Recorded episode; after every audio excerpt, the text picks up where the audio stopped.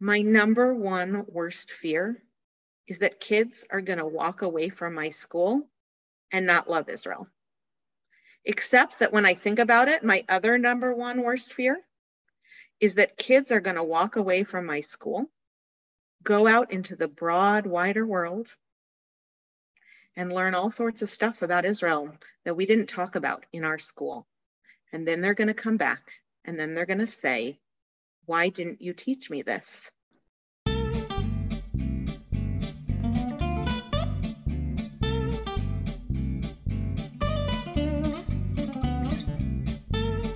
Welcome to a podcast of Prizmah Center for Jewish Day Schools. This is Elliot Rabin, Prizmah's Director of Thought Leadership. This podcast is part of a series called Research Encounter, featuring a conversation between researchers and day school leaders about a recent work of scholarship. Today, we are delighted to welcome Sivan Zakai, who is the Sarah S. Lee Associate Professor of Jewish Education at the Hebrew Union College Jewish Institute of Religion in Los Angeles.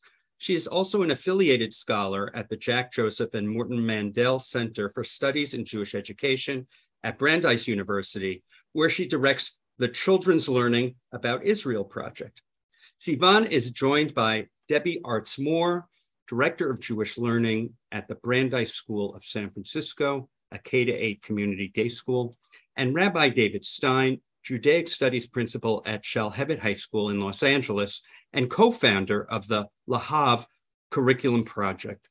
Welcome. Today's discussion is sparked by Sivan's new book, My Second Favorite Country How American Jewish Children Think About Israel, published recently by NYU Press.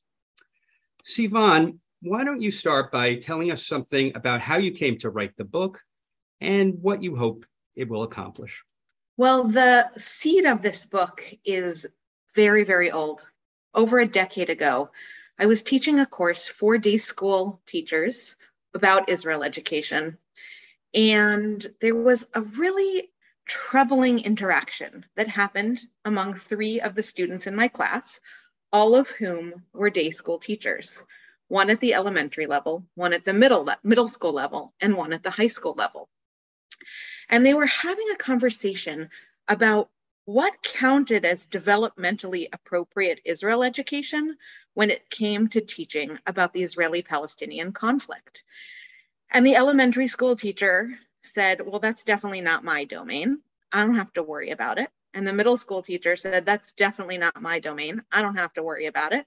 And the high school teacher looked at both of them and said, What are you talking about? I expect that they already know this by the time they get to me. And the three teachers came to me and they said, What's the answer? Like, tell us what counts as developmentally appropriate conflict education and Israel education. And I thought, I don't actually know the answer to that. There is no body of scholarship that would help us understand how Jewish learners of different ages think and feel about Israel. And so I set out to find the answers to that question and a whole bunch of other questions that came up. And I did this by following a group of children over the course of many, many years to see how their own thinking developed over time, the kinds of questions that motivated them, that interested them, to really be able to give at least the beginning of an answer to the question what is developmentally appropriate Israel education? Uh, it's a question that certainly I've heard many times in various forms and I'm sure the, the other people here have also heard and thought about a great deal. So next, I'm going to turn to you, Debbie and David, and just ask for your initial impressions of the book.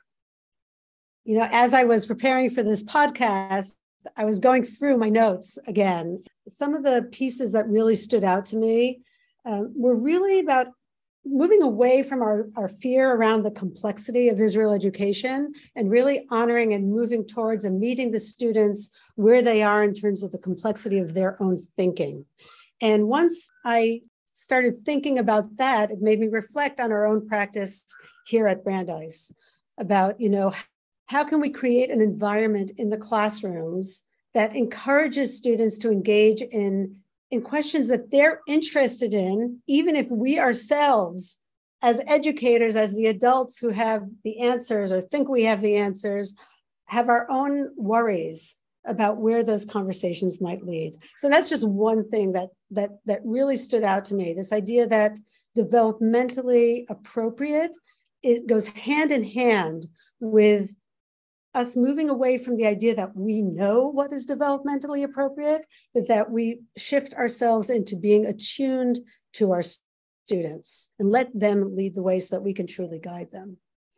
Yeah, I really love that. You know, and I I, I was also kind of struck by this, or, or just felt pulled in this by this tension between my expectations for um, you know what developmentally appropriate looks like or means, and what we're hearing and seeing these students express uh, in the book, which was which was fascinating because on the one hand, you know, Sivan, I think so much of for me what what what you captured was how complex their thinking is, and yet it's just it was surprising because of what we know, or at least what I thought I knew, right, about you know child development and you know the abstract thinking and so on and so forth, and it almost felt to me like even if higher order thinking or, or abstract thinking and, and the, the kinds of operations that are harder for younger students might not be there, the emotions, the ideas, the knowledge, the information, the experiences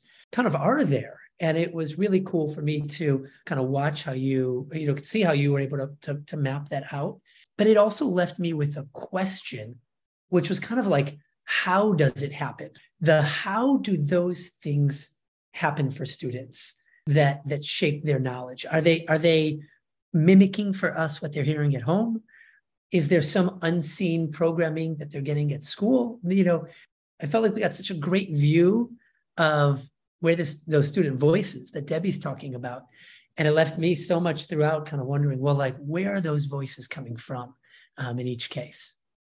I'm so glad that you felt feelings of surprise as you were reading this because that was my number one feeling after talking and mostly listening to children over the course of a decade in this project, I was continually surprised by the depth of their thinking, by the sophistication of their feelings. Um, even after I had already told myself that that was the main message that I was learning, that kids were thinking about all sorts of things way younger than we had ever understood before. Even when I told myself that was the story, I was still continually surprised by these children.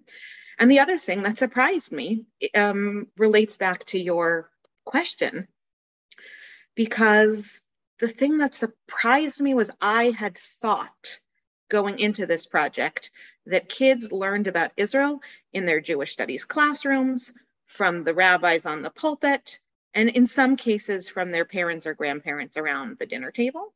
And that's all true.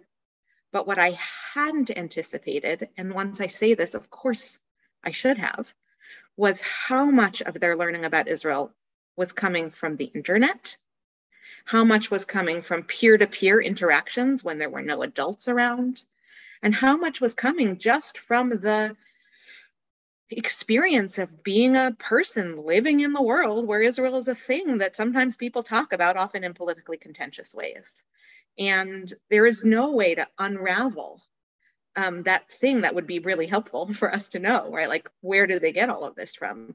I think the answer to that is everywhere in all sorts of ways that are different depending on different kids' experiences. And um, that the power of the internet is often much, much stronger and much, much, much, much louder voice in children's minds than their teachers, their rabbis, their parents. That's a great segue to the question of what's the role of schools specifically in this increasingly complex and tangled web of sources that inform students knowledge or half knowledge sometimes. How do you think about the, the role of a Jewish school in helping students uh, navigate these different sources of information and come up with their own picture, their own relationship to Israel? Sivan has Sivan has this line uh, you know, in the book, uh, something like, um, you know, students, children's jobs is to make sense of the world, right? And, you know, I think in a lot of ways, schools' jobs are to help students in that and do do their job of making sense of the world. And um, at least, you know, for me on the high school level, you know, schools kind of sit at the at the nexus of all of that. Um, Jewish schools do. We I, we once had a, a, a group of Israeli educators come into the school and uh, to visit Shalhevet, and something they mentioned was that um, in their view, Jewish schools in America actually play such a different role because we serve almost in some ways as like the center of their identity, their, their social groups, their knowledge development, their um, you know their their interests, their identity, their their relationships, all of it. You know, and so in a lot of cases, you find students really spending most of their awake hours, right, in a school or you know related setting, and as opposed to you know in Israel where their identity, their relationships, they could kind of really come from anywhere. It's in the air. They, you know, these educators felt, and you know, school was kind of where they get knowledge from, but not necessarily some of the other pieces. So for me, I really think of mapping some of this stuff that Sivan's, uh, you know, seeing, and this question you're asking about what role schools have, into kind of schools being the center for that identity development um, for our students and facilitating that. With regard to the identity and within that, the connection to Israel, one of the encouraging pieces, Sivan, of what I read in, in your book was that actually the students feel connected, right? Even in the title of, of uh, the book, we, we tend to worry are young people going to feel a connection to Israel? And then we move into that teaching for connection, which I know now we're sort of saying, okay, let's put that aside for a minute. Maybe that exists by virtue of uh, being in a Jewish day school, having Israel as part of their Jewish identity. You know, sometimes I think we give ourselves a hard time that maybe we're not, our students aren't connected enough. But in fact, maybe they are by virtue of being part of this community. And really, where I'm feeling in, in my context, it's about providing the opportunities in this safe environment for the kinds of conversations that will allow them to move past Brandeis, past eighth grade into whatever setting that they're going to go into. And we we all have somewhat of a knowledge of the San Francisco community, not just the Jewish community, and and feel equipped to have conversations across uh, divides. Uh, for us, in terms of, I think the role as a school, back to your uh, question, uh, Elliot, it's endless. I know where we're trying to uh, attack it or, or, or, or, approach it is right now, as I speak, with working with our faculty. And um, if our faculty are sort of a microcosm of the kinds of difficulties and fears that people have around contentious conversations uh, and polarizing content, we're working with Sivan and we're also working with Resetting the Table to give our, uh, our faculty an experience of what does it mean to create spaces to have conversations where not everyone agrees and that's okay and may not even agree from a very a deep place that's what we're doing. How we translate that into some of the conversations in the classroom i don't know yet but i know that we're we're trying to move um, away from a place of oh we don't want to touch that because it's so intimidating. I mean we ourselves as adults are overwhelmed with what's coming on in coming at us from uh, from the internet. We have to deal with that first, so that we can better work with our students who are who are also exposed to it at an increasingly young age. You both touch upon something really key that I think makes Israel education different from other kinds of education that go on in our schools, which is the emotional component is so powerful and so strong sometimes feels very dangerous and it is dangerous but our goals in, inter- in israel education are often affective as much as or even much more than any other kinds of goals that we might have intellectual goals for example So I'm wondering how you, as educators in your schools, talk about and create curriculum that's designed to weigh affective and uh, intellectual and other kinds of goals? Well, there are a few things. First of all, we don't limit Israel education to sort of just saying, oh, well, Israel is woven into all of our curriculum. Yes, when the students study text, you know, they learn about the connection, historical connection.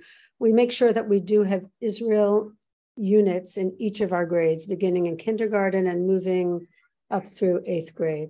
To tell you that we have a, a scope and sequence, a, a spiral spiraling scope and sequence, we don't, but at least I can say that I know exactly what's being, what unit the units are that are being taught in each grade and that they are not redundant. We're fortunate to have a, a sort of a statement of Jewish education at our school. We have five pillars of what Jewish education is at our school, and Israel is one of them. And within the and within the context of that, we have a number of big ideas or enduring understandings that pertain specifically to Israel education. I won't rattle them out here, but they do help us in, in defining what we want our students to come away with when they forget forgotten everything else we've taught them. And they and they are helpful. They're helpful for teachers. They're helpful for me in working with teachers. Okay, you have this unit you know, about Zionism, let's say, in the older grades. I want to make sure that, you know, our students explore what that means today, you know, right in current day Israel. Are we there yet? No, but I have I have the big ideas that are guiding me, that are guiding the teachers, and that the teachers can refer back to. Just to give you an example, if we have one that is, and this is this is a lot, but Israel is a dynamic and diverse society shaped by a wide variety of ethnic, religious, demographic, and political factors. So we want to make sure that as we go, we look at our curriculum, you know, K through eight, that that part is being touched upon and brought to light, right, throughout the different units. So that's just an example of how we we guide our teaching. And I would like it to be more structured, but we've come a long way since, you know, let's say 15 years ago when I, uh, you know, I was I've been at the school for a very long time. I will say we are finding that we are pulling down into ever in, into earlier grades the conversation about the challenges, the conversation about the conflict, the conversation, the real conversation of who are the inhabitants of Israel and what are the conversations that we want to have around the borders. And and for better for worse some of what has pushed us into those earlier pieces have have been the conflicts over over recent years. So, and we want to feel that we're not just touching upon this or talking about this in the young grades because there was an you know a an outbreak of violence but we want to make sure that um, when we talk about wanting to have peace in israel as a value why are we even saying that why isn't there peace in israel right that's we use it in our prayers but some of our kids our younger kids don't even even don't know what the backdrop of that is.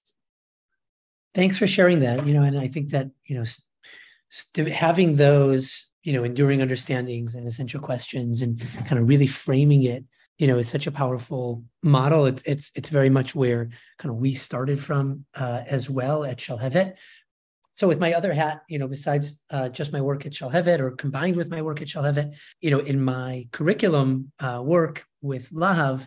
Uh, Maybe before you before you uh, you continue, if you could just tell yeah. us a little bit about what Lahav is. Sure. Yeah. So Lahav is is kind of an attempt to develop a curriculum for Judaic studies uh, for Jewish schools. Um, and of course, the particulars of what students are studying is always, you know, somewhat community and context specific. But one thing that we found was that, you know, when you're a geometry teacher, you you get a textbook. When you know if you're you know you and there are state standards and there are kind of like measures and and and Common Core and and you name it. Um, and oftentimes when you're a Judaics teacher, you're told you're teaching, you know, uh, Shmot or Exodus or, you know, kind of uh, some, va- you know, you, you, you have a book, but, you know, which ideas, what enduring understandings, um, what specific content, um, you know, if you're a Talmud teacher, rabbinics teacher, so like, well, what does that mean? Where do you start? So we we actually kind of set out with Lahav together with uh, my other co-founder, Noam Weissman, who's now at uh, OpenDor Media and Unpacked for Education, um, we actually set out to try to provide an answer for this, right? To, to provide, you know, an attempt to sequence material for rabbinics, for Tanakh, for, for obviously, um, you know, for Bible, for um, Jewish philosophy, and for Israel education. So within that ed- Israel education, you know, bucket, we, you know, we were fortunate, you know, we, we did develop uh, kind of a, an approach here and a, and a scope and sequence that kind of really shares a lot of the goals that, that Debbie was talking about. Um, but in a lot of ways, for me, again, it gets back to that primary goal of schools, which is, you know, who am I? How, how do I understand my role within the world and within my community?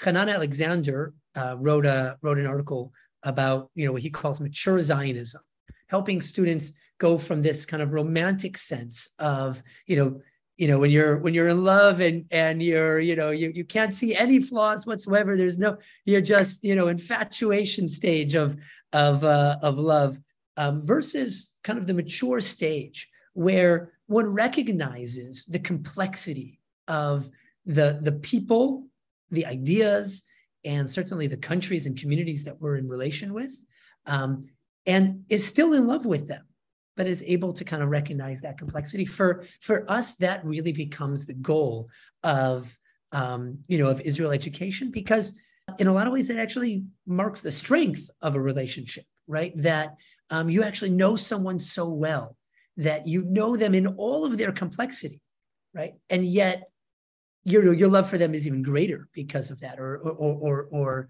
um, you know, as an expression of that. And so, you know, again, it for for for, for me, for Shalhevet, for Lahav, it really comes back to, again, who who our students are, how they see themselves in the world, and um, being able to kind of see that there are different ways of doing that, right? To be able to be in dialogue with different viewpoints, and it's not just about the Israeli-Palestinian conflict, right? Meaning, uh, this is true of like you know, Datim and Chilonim in Israel today. This is true of different, you know, forms of Zionism. Or the earliest Zionists were arguing about what the state should look like, right? And that, to, to me, that means that there's not just one way of doing that. Um, and so developing that, we'll call it identity, but developing that um, kind of sense of self and relationship to Israel within the context of recognizing that there are other perspectives there as well. And then I can be in dialogue with other perspectives as well. Um, I think really for, for me becomes um, what we're what we're trying to do, you know, with Israel education. I'm so thrilled to be in conversation with such thoughtful educators who are doing such important and, from my view, really holy work in the world. And I want to pick up on one thread that David mentioned and one that Debbie mentioned because it is the combination of the two that really um, help explain how I situate Israel education at this moment in time. One of the many things that David so beautifully said in his vision of teaching for mature Zionism was this acknowledgement that um, there have been since the inception of Zionism competing deeply Jewish ideas about Jewish nationalism, statehood, um, and matters of religion and its relationship or lack thereof to that state. And there is a, a kind of a deep history of Jewish argumentation, careful deliberation, and intense argument uh, that has always been embedded in the state, in the pre state era, um, in how Jews have approached Israel. And we are sitting, as Debbie has said, in a moment of increasing polarization in the United States, in Israel, on our social media feeds, which is where a lot of people spend a lot of their lives living.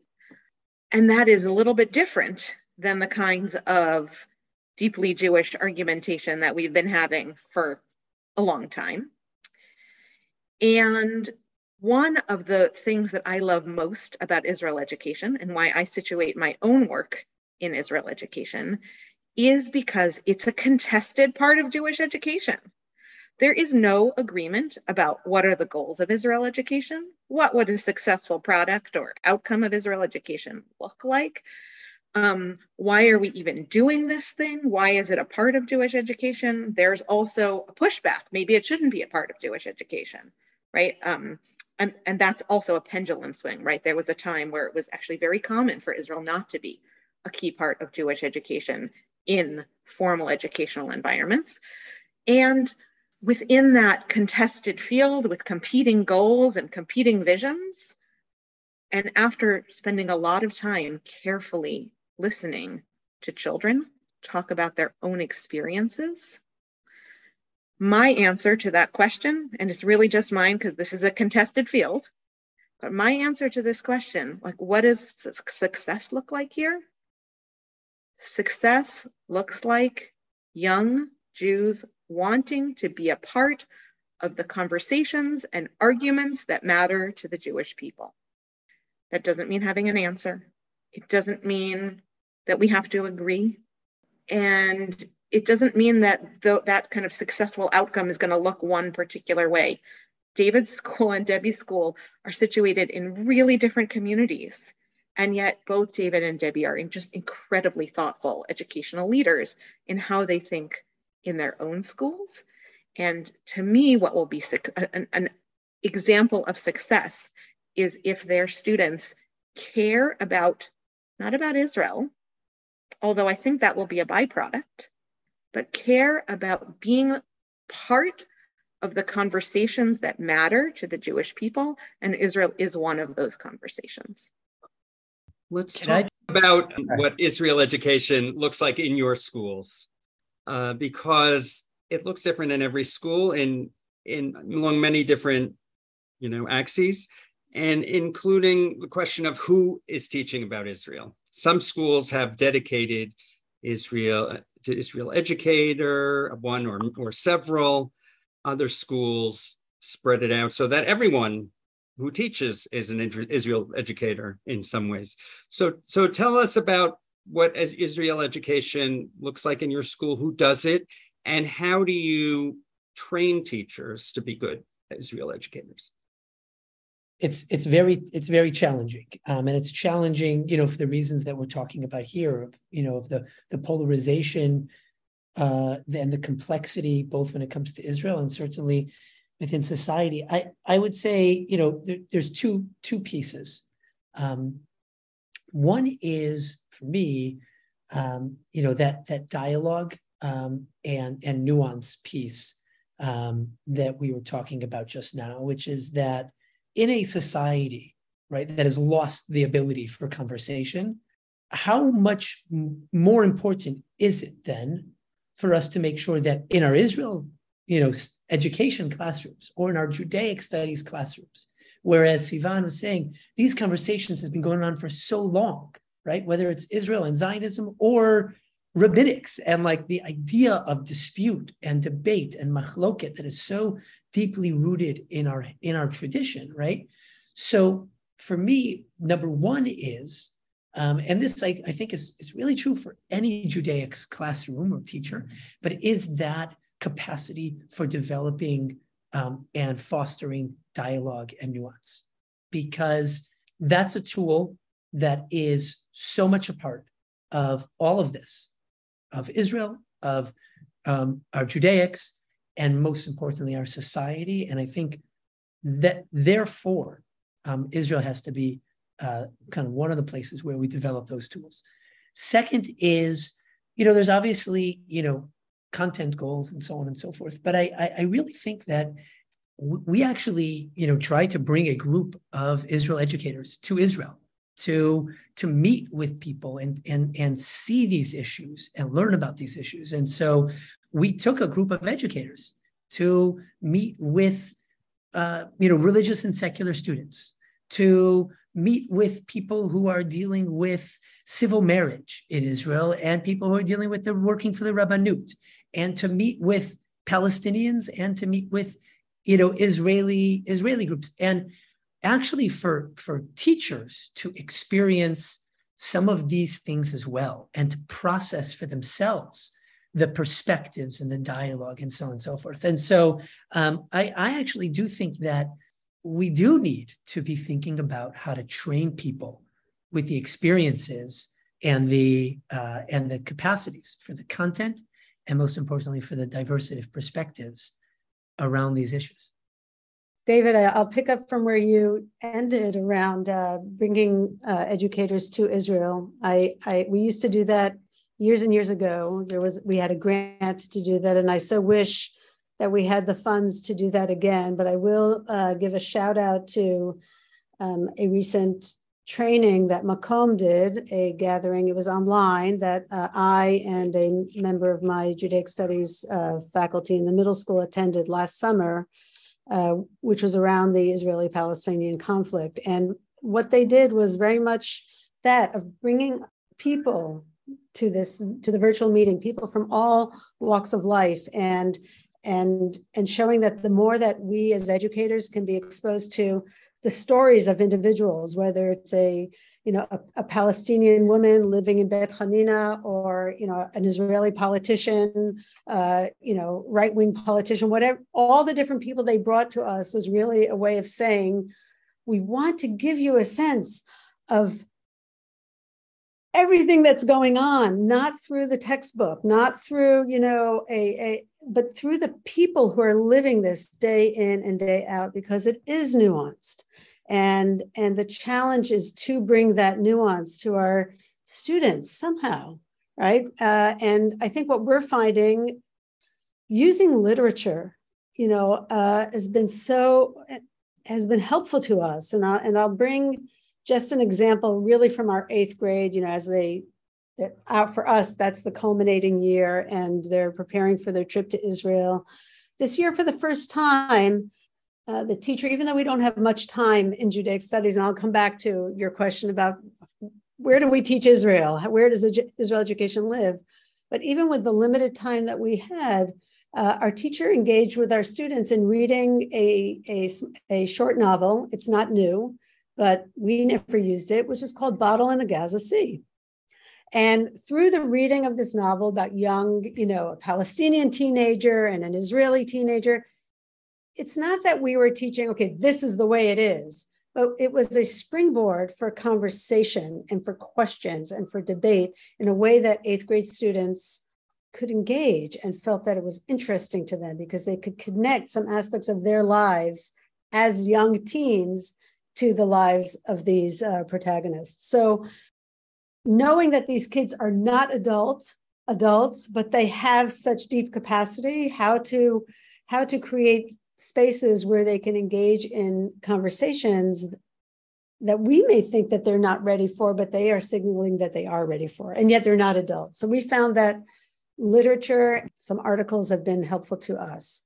Uh, with regard to where Israel education lives, we're community day school. You know, we have about four periods of Judaic studies a week that's separate from the Hebrew and separate from Tefillah and somehow we've got to squeeze Israel education into that. So it is the Judaic studies teachers who are teaching, and they do need support. Um, many of our teachers, some of our teachers have done CIE, you know, over the course of the years. I mentioned the Makom, and I think part of my role is working on pulling together resources and and and introducing them to resources because as you said david there isn't a book right or a curriculum. Uh, and even if there is we find that it doesn't all respond to all the our needs.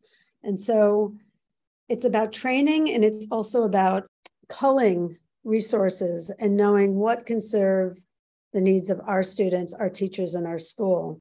What we are finding in recent years and, and, and in particular in the middle school our middle school starts in fifth grade so it's it's a, a large you know it's a wide span of our school um, we're finding increasing interaction between our Judaic studies teachers and our social studies teachers on the topic of Israel education. And, and that has been very fruitful.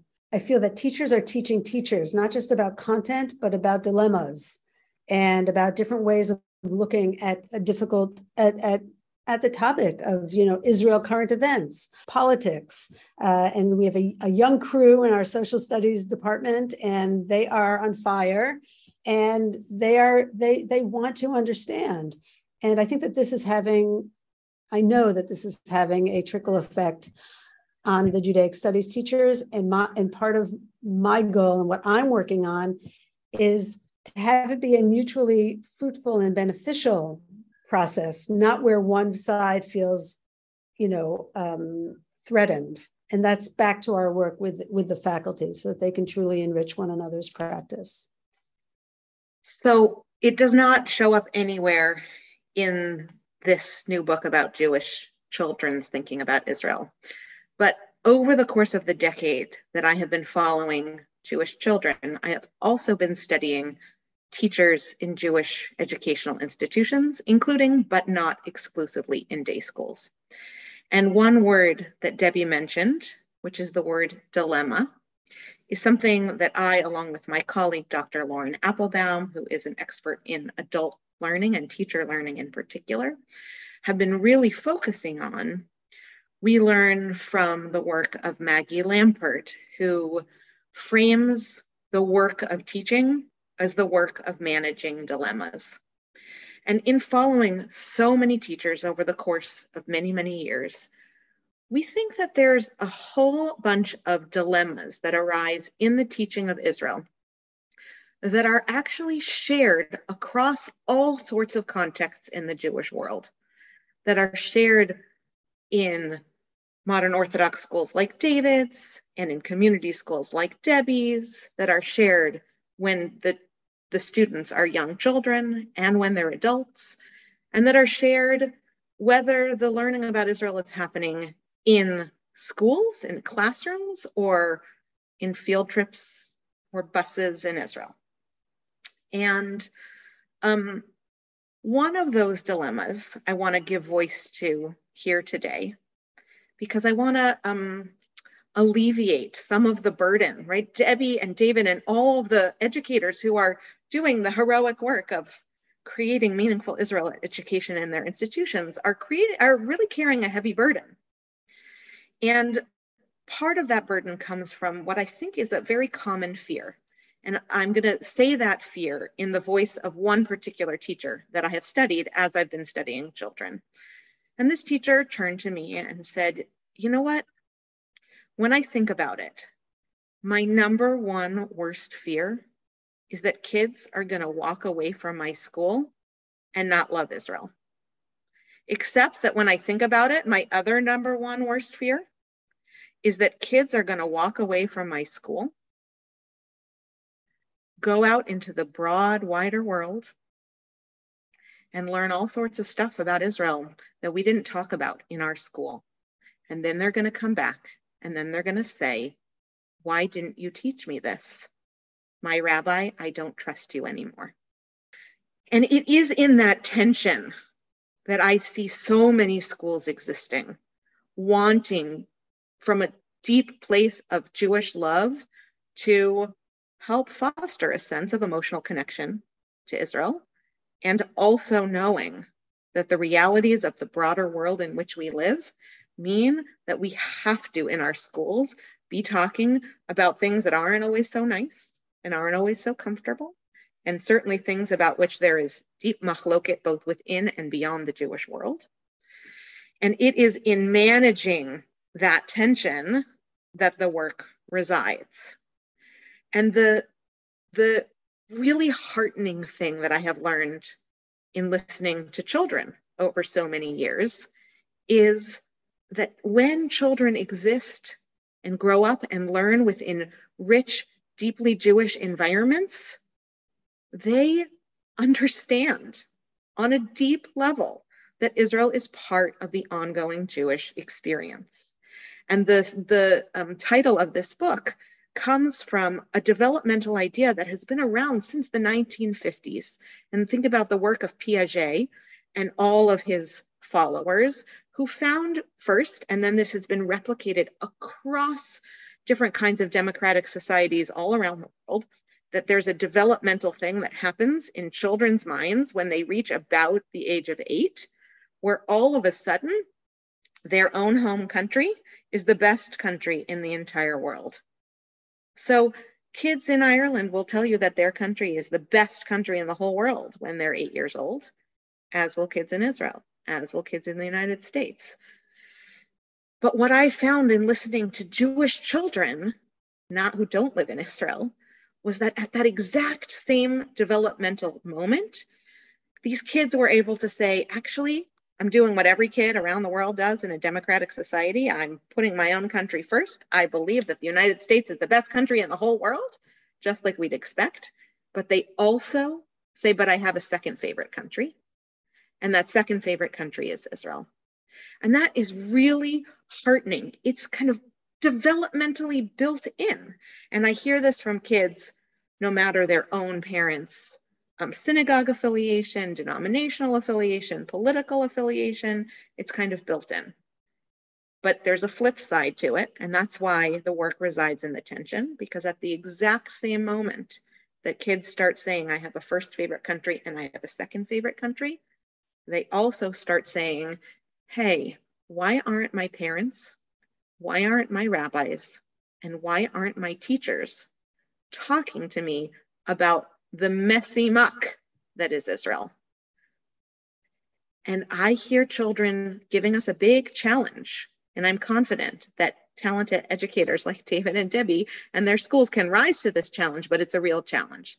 And that challenge is how do we honor the developmental needs of children, honor their lived experiences, the, the, and the richness of the collective Jewish story or sets of stories, and let kids live in the messy muck of this world that we all live in.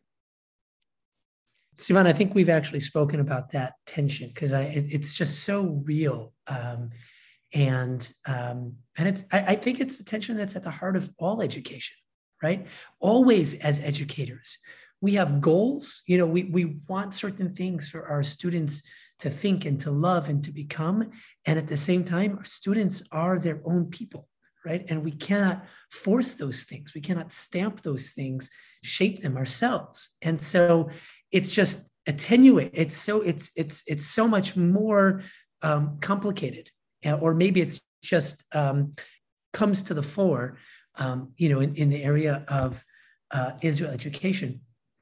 I, I would say, you know, maybe two other things as well, which is, you know, for our students, you know, one thing that um, I will say, I, I hear from our students is that they are, and it's an interesting developmental comment because they will say to me at the high school level that they are comfortable um, with the complexity. They are comfortable learning about another side, right? Um, or a Palestinian narrative or something outside of their own, you know, culture or familiar experience, right? Because they have had an earlier experience that has actually really helped them develop their love for Israel. So they will say, well, you know, because in in middle and elementary school, I I had a, you know, again, just going back to the romantic Zionism and, and mature Zionism paradigms, because they had a romantic Zionism approach when they were younger that developed with them that that you know almost you know like you said you know this at, at eight years old they, they know it's their second favorite country. So then they feel safe taking some of the risks and experiencing some of the perspectives that they haven't heard yet by the time they get to high school. That's one. And the second is, I actually think it also comes down to a lot the relationships that we foster with our students in the classroom. And what I mean by that is, you know, it, again, it, it goes back to the idea you mentioned of like, you know, you lied to me, right? You know, when they come back and they they've gone off to college and they they've learned something that we didn't tell them, and they come back and they say, "Oh, well, you were hiding something." I, I think so much of it also comes back to the relationships that we have with our students. That you know, if we are able to build kind of those trusting relationships, if we're able to build those relationships in which kind of we're able to see the complexity of our students and in some ways pull back the curtain of the dilemmas that we face as educators around these ideas to kind of foster and develop that trust, that I think goes a long way because we're never going to teach them everything. We're never going to prepare them for, you know, I mean, we, we want to try to prepare them for anything, right? But there will be things that that that they don't have, they haven't heard from us yet. But if they if they know that their educator, right, was someone who kind of grappled with those things as well, or who was doing their best to make their own sense of the muck, um, that itself becomes kind of a paradigm that I think says like, okay, it's it's safe to to to to struggle with that myself, and and so um, I think both of them, um, you know, those earlier experiences helping create that safety, but also the relationships creating that that safety. Those are things that I I, I think I've heard, um, you know, in the classroom and in reflections from our students about how they experience the complexity of of this education. I want to jump in here for a moment and um, model for all of our listeners the uncomfortable, but part of the game of Israel education or part of the enterprise of Israel education um, reality of a little bit of disagreement because with deep respect i um, entirely agree with the second half of david's formulation and entirely disagree with that first half.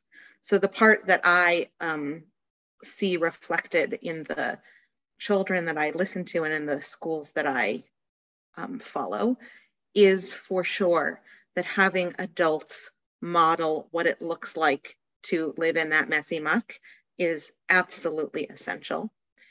I'm a lot more skeptical of the idea that um, the complexity can only evolve in those high school years when there is a deep, loving foundation in the early years. And that is, um, I think, a really common belief in Israel education. And I think also something I myself believed when I first started listening to children. And the reason that I don't believe it anymore, this this kind of idea is often I, I call it a like love first details later approach, which is language that I actually did not write. Um, Peter Beinart is who who coined that term.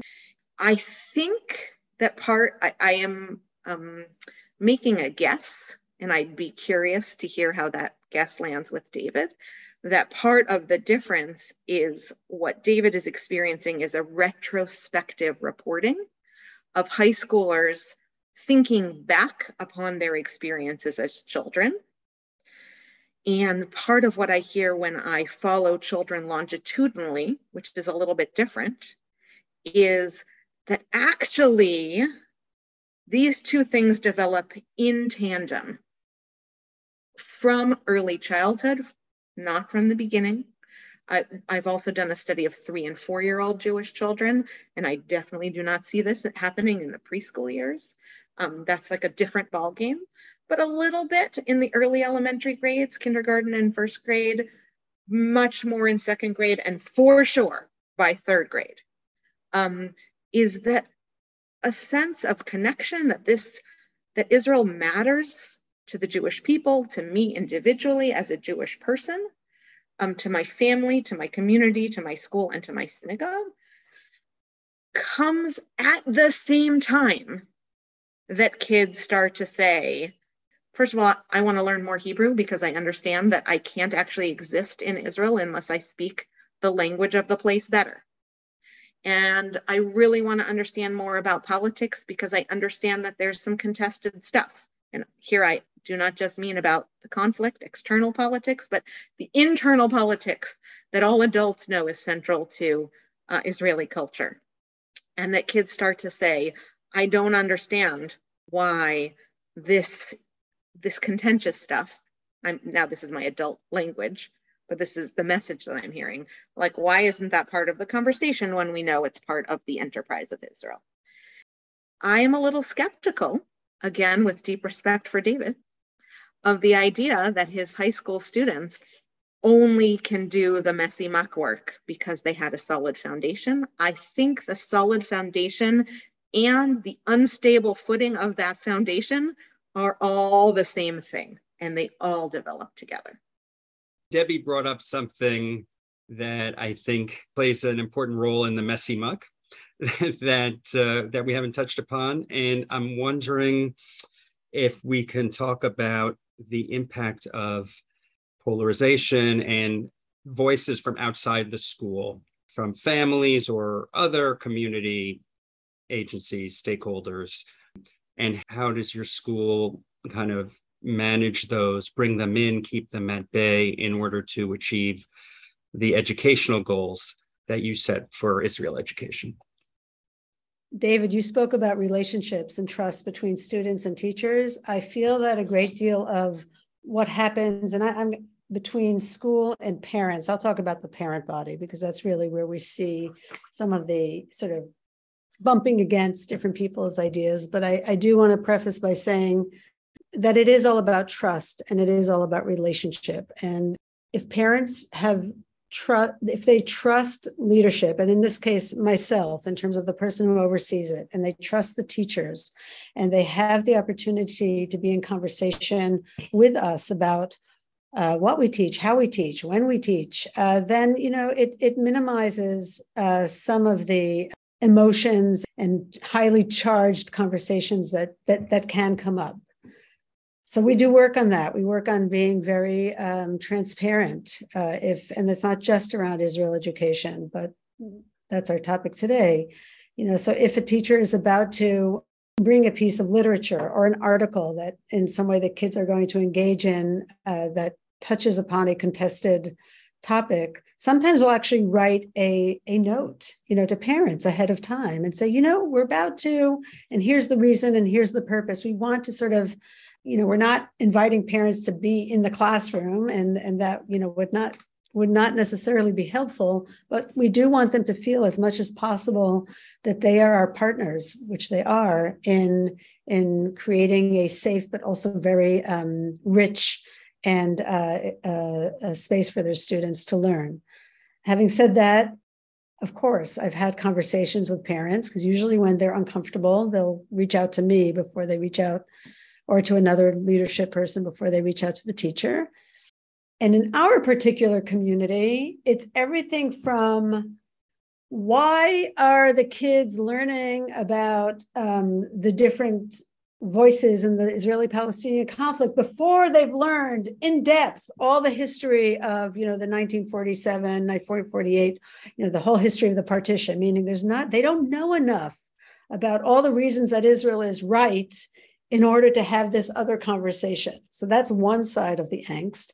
And then the other side of the angst in this community is almost, and I, I won't go into details because this is going to be broadcast, but uh, it's almost, why are you so pro Israel? I mean, it's sort of, if I'm just going to give a heading there, right? You know, why does my kid, my young, very young, by the way, child, come away from a conversation that you, Debbie, had in the classroom with students around the most recent, you know, flare up between Gaza and Hamas and Israel, thinking that Israel in some way was in the right. you know, like whatever that kid's interpretation was, what of what I said, that clashed with where the, the parent was sitting with the whole situation. I, I don't have an answer for how we navigate those waters, just that we, in the same way that we want to keep the channels of communication open with our students. We must keep those channels of communication open with the with the families and with the parents in in any way that we can because really i mean the same you know the same goals that we have for nurturing the skills that are we want our kids to have around charged conversations ideally we want to help or be partners in nurturing those same skills among our families. And, and Sivan, in your book, you say that the piece around adult education, parent education in all of this is very important. And, and you know, and that's an, another piece on our on our on our goals, uh, on our goal board of all, all, all the pieces that we want to have in place. I think partnership and communication and transparency are super important um, Hannah Tobin Cohen, who actually I know worked very closely with Sivan uh, on the study, uh, formerly taught at Shalhevet. And when she was teaching this course at Shalhevet, our Israel education course, you know, I remember a, a, parent called up and said, you know, how dare you be teaching, you know, these perspectives and our students don't know. And Hannah had to be like, I'm a, little bit of an expert on this stuff. You know, I've, I've, spent a lot of stuff time studying this and learning this, and I work with Sivan Zakai and I'm Israeli, and almost defending her her bona fides, you know, in order to justify to the parent. And so I, I think that issue is always present, you know, and I think part of it is also, you know, always reinforcing that that our goal also is, you know, knowledge about Zion, like like all of those things. You know, when we talk about dialogue and nuance, people are like, well, then, you know, they do they really know enough, and so on and so forth. But um, I think a big part is also, you know, um, the ways in which schools partner with parents and communicate with parents about kind of these complex goals that we're trying to achieve and and even educate parents in some ways. I mean the conversations that we have with our students about israel or about judaism or about jewish history or or or talmud right are conversations that oftentimes our parents say to us we want to be having those conversations too. And so um, you know I, I do think that's that's part of it. But just to circle back as well to um, you know the developmental question that Sivan was making. And again, I to me, it's so well taken. Um, you know her her pushback there because that's what was so wonderfully surprising about her book, right? That that it doesn't even when students are saying, right? Oh well, because I did this at this stage, now I could do this at this stage. What was so, what's what's so amazing about this study is that no, they're actually doing it throughout. Um, and and Sivan, thank you for that framing of, I don't know if you called it the retrospective uh, thinking of the student as they reflect back, you know, in, in the reporting, because it, it really does help, I think, reframe that. But for me, the question then becomes that if I can, I want to ask Sivan. So if it's the case, right, that um, the level of complexity or the, the, the, presence of nuance, right, the muck, the muckiness is not what differentiates the education at different stages of development. Um, so what does, right? What, how does or should, um, you know, a fifth grader's Israel education differ from uh, an 11th grader's Israel education if we want to be doing that complexity or if they're, if they are doing the muckiness either way, um, you know, what, what in your mind, right, then does, you know, that, that differentiator? I don't have a perfect answer to that question, but here's where I start. I start by saying, what is true across the board? What is true across the board as young as kindergarten is kids can keep competing ideas of what Israel is in their head at all times. So Israel is a dangerous place and Israel is a safe haven for Jews. Those can both be true, even though they're polar opposite things, and a child can understand them at age five or six. I can feel both proud of and concerned about Israel, right? That's that's the affective version of that. And those are competing, like those don't necessarily go so well together, and yet I can still feel both. Um, kids can do that also really young. So if that's what we mean by complexity, and it's only one way to think about complexity, then that's that's a constant throughout childhood.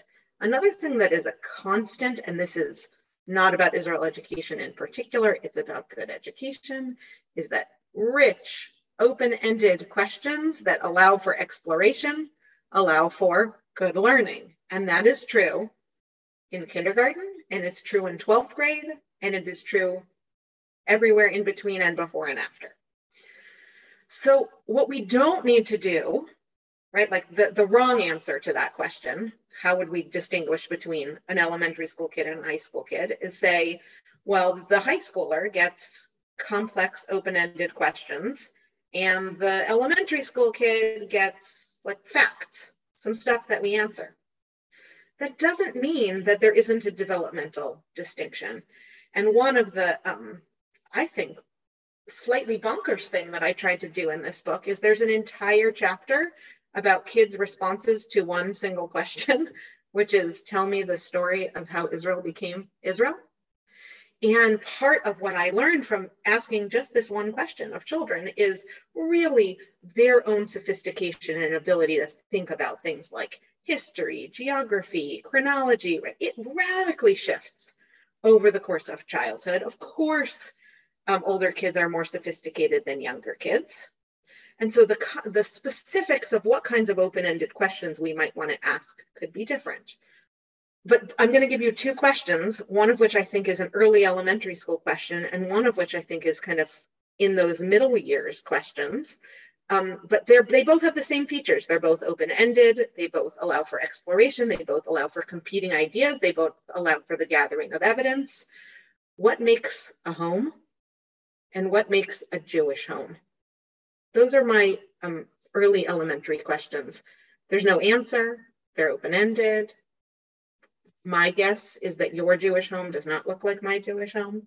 And yet maybe there's some common elements, but maybe there aren't. And we'd have to actually think about that. Like there's no good answer to that question. But that is a question that matters deeply for Israel education and for how Jews around the world across time and space have and have not situated Israel in their own Jewish experiences. Um, older kids can think about that because it's actually a really complicated question, but so can younger kids, but they're going to think about it differently. But another kind of open-ended question is, um, when is military action warranted? When is it morally acceptable? When perhaps is it morally necessary to use physical force? And that is a question that in some small form, right, kids, even elementary school kids think about, right? Can someone ever push me on the playground? Um, so it's not inappropriate for younger children, but the levels of how we might think about that in relationship to statehood itself are, are a lot more complicated. But the through line here is that kids can think about these questions in different ways, in different ages, um, and that we're not going to distinguish between David's graduating senior and Debbie's incoming kindergartner by saying we only ask rich open-ended questions to one of them. Actually, we ask them in all educational contexts, but the answers that kids give and the ways that they're going to be able to layer meaning upon meaning is going to develop over time.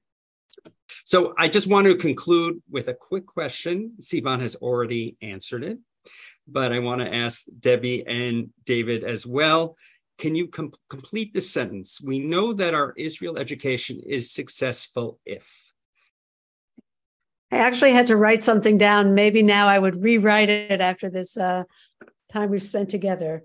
But I, I wrote, um, we know Israel, our Israel education is successful if students come away with some of the understandings articulated in our vision, and if they express that they have had a chance to engage in conversations about contested issues uh, as they prepare to graduate from our school.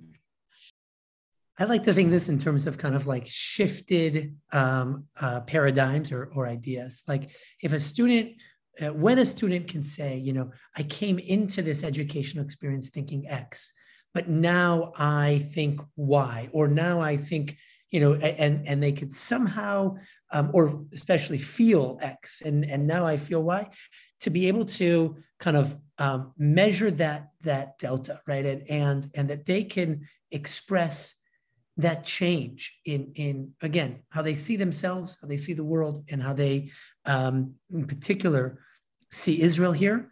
Um, that that to me is is how we how we ultimately measure you know a successful uh, experience um, on, on this front Thank you, Sivan Zakai, David Stein, and Debbie Artsmoor for a rich and enjoyable and thought provoking conversation on Israel education. If you liked what you heard, please give the podcast five stars and share it with your friends and on social media. You can follow our podcasts by searching for Prizmah on Apple Podcasts, Google Play, and Stitcher. To learn more about Prizmah, go to our website at www.prizmah.org and follow us at Prizmah CJDS. Prizmah's work, including this podcast, is made possible by generous funders who believe deeply in the power of a great Jewish day school education. Visit Prizmah.org to add your name to the growing list of donors supporting day schools across North America. Thank you for tuning in to today's podcast. We hope you enjoyed and will come back again soon for future episodes.